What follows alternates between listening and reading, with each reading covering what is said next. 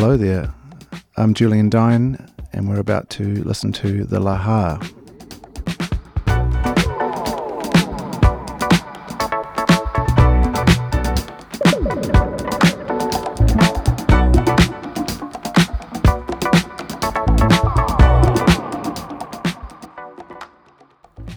To the show, Julien. We spoke to you a couple years back when you released your solo record, Modes. Now you're here to chat about The Lahaar, which is your collaboration with Horatio Luna and Lachlan Stuckey of Surprise Chef. I want to start by asking you how you met these two and started working with them.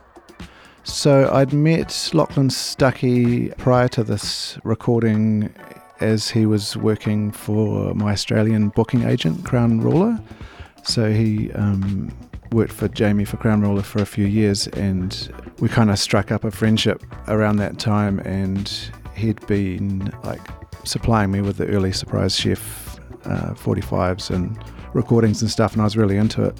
And I guess the opportunity just came up because I had a bunch of shows in Australia, solo shows and shows with Avondale Bowling Club and it was all kind of centered around the Strawberry Fields Festival, uh, which all of the or Lachlan Stuckey and Horatio Luna were also playing at. So I booked both those guys to play at uh, a club in Melbourne to do a set of my music opening up for the Italian group Nu Genea. And then while we were at soundcheck, uh, Henry Horatio Luna was like, I've booked a studio for tomorrow, let's do some recording. So um, he was kind of the catalyst for that. And I'd heard about uh, Henry Horatio Luna before I'd met him and was a fan of his music and his bass playing. And, and he'd also played with another New Zealand guy, Armin Payne, uh, a group called Te Mori. They opened for Lord Echo. And I remember all of the band members from Lord Echo were freaking out about how amazing this guy was. So I really wanted to do stuff with him. And turns out he's just you know really lovely guy and totally approachable yeah so the, the, the studio session came about sort of based around these shows in australia. And it was done at this place called fishbones tone shack with a guy called fabian hunter australian dude that um, lived in new zealand for a while.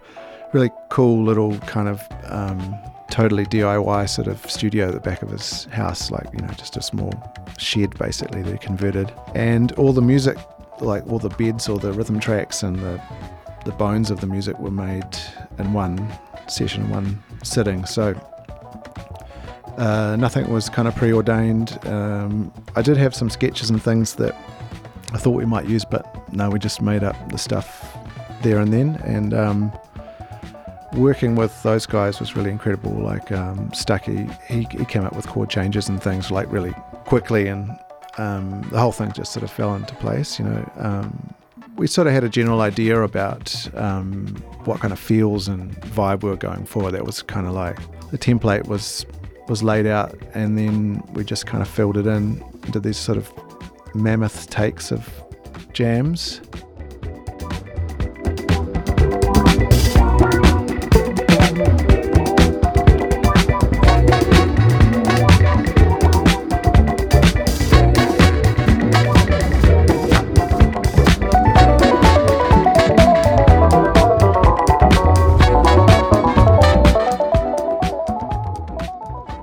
Yeah, so that was the, the initial part of it. And then I had all this wealth of recording that I took back to New Zealand, and um, I employed a bunch of colleagues to kind of help with it. So I laid down like huge amounts of percussion at home, all over, you know, 15 minute takes of things and stacked things up, and then also sent the tracks to uh, Corey Champion in Wellington, who did vibraphone um, Will, well, Bill Ricketts in Wellington, who did the conga and some also some vibraphone. Um, and then Scott Towers, uh, amazing saxophonist musician uh, who plays in Fat Freddy's. He wrote all the horn lines and um, did all the arrangements for that. So I, I sent him the music and he kind of hummed them all out basically into his phone as he was driving and stuff. And then um, charted them up and we did a a big horn session at my studio with Scott Towers and J.Y. Lee and Guy Harrison, both from Avondale Bowling Club as well. And then also Guy Harrison did a huge amount of keyboards uh, in another session, uh, Rhodes and synths and vintage Casios and things. Uh, then oh, vocals. Um, so Mara TK did was staying at my house actually, and um, I played in the stuff, and he just wrote the lyrics to the tune, doing it um, then and there, and recorded them in my studio, all in the space of a few hours. And then uh, Toby Laing, also from Freddy's, he sung on one of the tunes uh, in his unique style and approach, where he he sort of gets quite a dictaphone sort of sound. I don't know if she, I think he actually uses a dictaphone or has done in the past. So it's really lo-fi um, quality, and but gives it a kind of pretty unique character sonically. Yeah, uh, always very interesting, unusual lyrics, and yeah, quite a different approach to to vocals.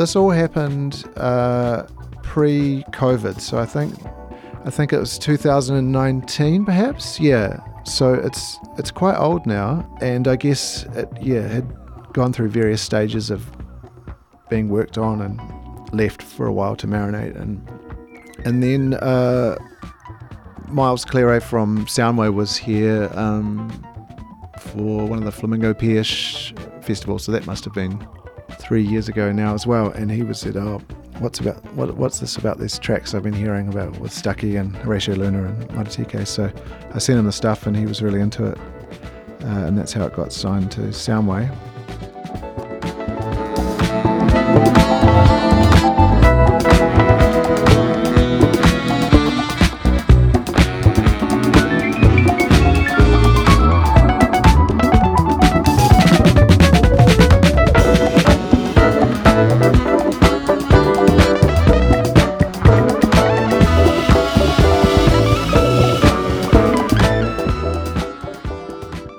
The name was my idea. It's one of those ones I'd wanted to use for a while, and I think it might have also stemmed from a primary school project about volcanic eruption in the uh, I don't know what year it was, maybe the 50s or 60s. And part of the story goes the guy was running along yelling the lahar, the lahar is coming, you know. And you know, I like the idea of it, the notion of it, you know, the sort of volcanic mud flow, and you know, so it's sort of dirty and it's it's a nice metaphor and and a strange word.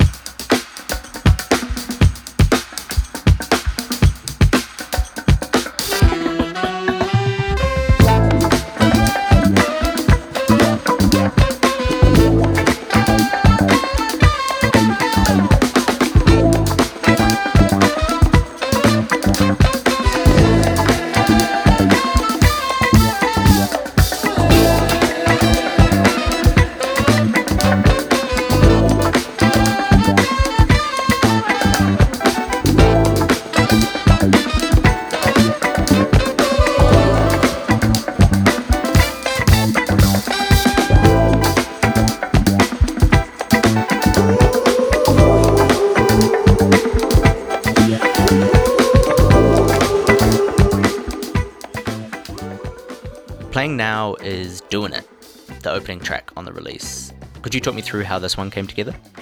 This track is it's kind of an ode or a nod towards the sort of early 80s proto rap instrumental sort of vibe where it's kind of like Grandmaster Flash and a lot of the stuff on Enjoy Records and a lot of the stuff where it was coming out of disco and hadn't gone full, you know, drum machine yet, and so it's still bands. Uh, I just love those 12s where you can play the B side with a dub on it, and it's kind of yeah, sort of a bit of a, a an ode to that. But you know, kind of something that's hopefully good for dance floor Mara's vocal really takes it very much in a Curtis Mayfield kind of direction.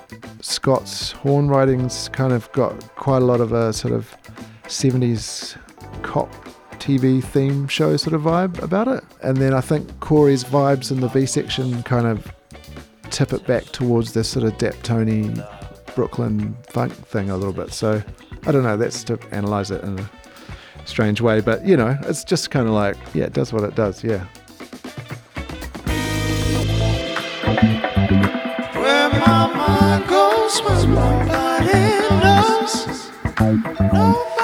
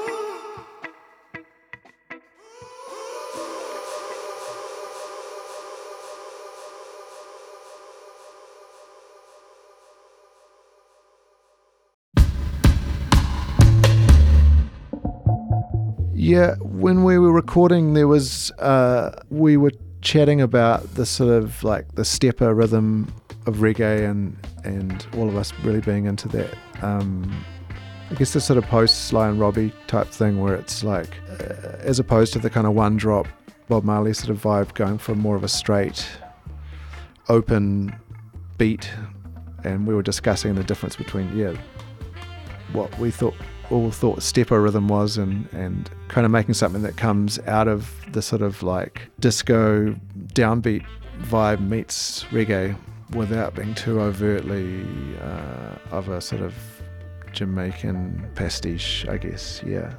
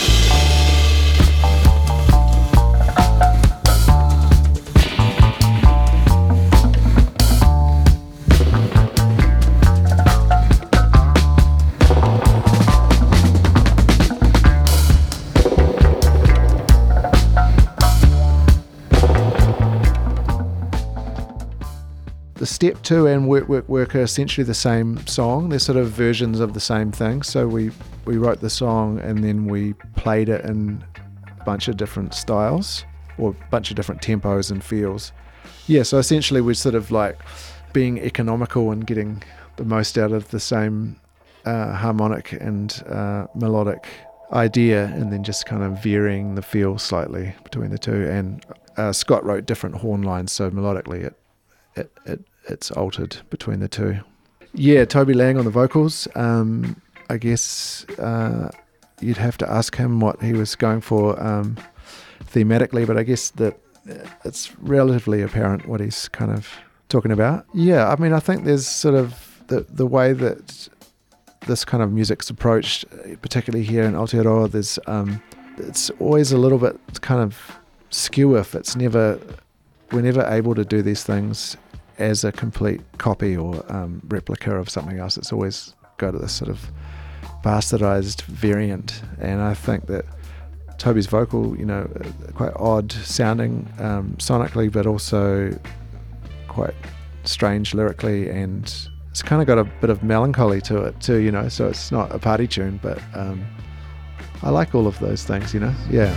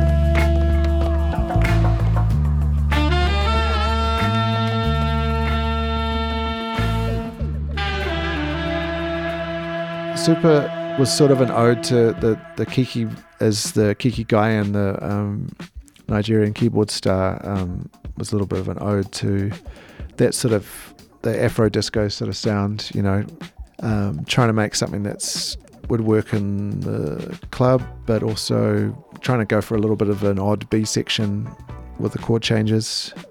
But really, just you know, sort of faux afro dance floor sort of vibe. Yeah.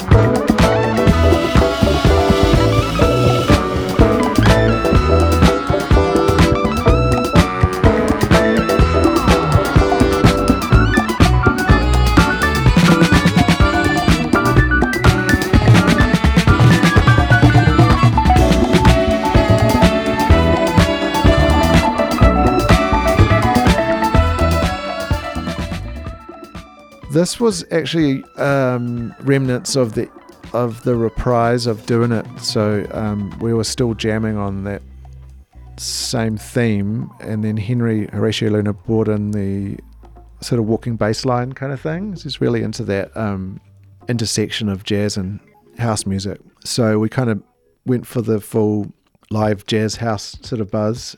But then the chase scene really came in with Scott Towers horn writing, um, and he actually mentioned that he was like, "Yeah, it's kind of got a bit of a cop show theme, you know." So there's a touches of the sort of blaxploitation uh, soundtrack or library records or things like that. Yeah, rather than your more conventional soul or jazz horn section. Yeah, and I think there's something kind of lively and comical about that. You know, it's playful Thank.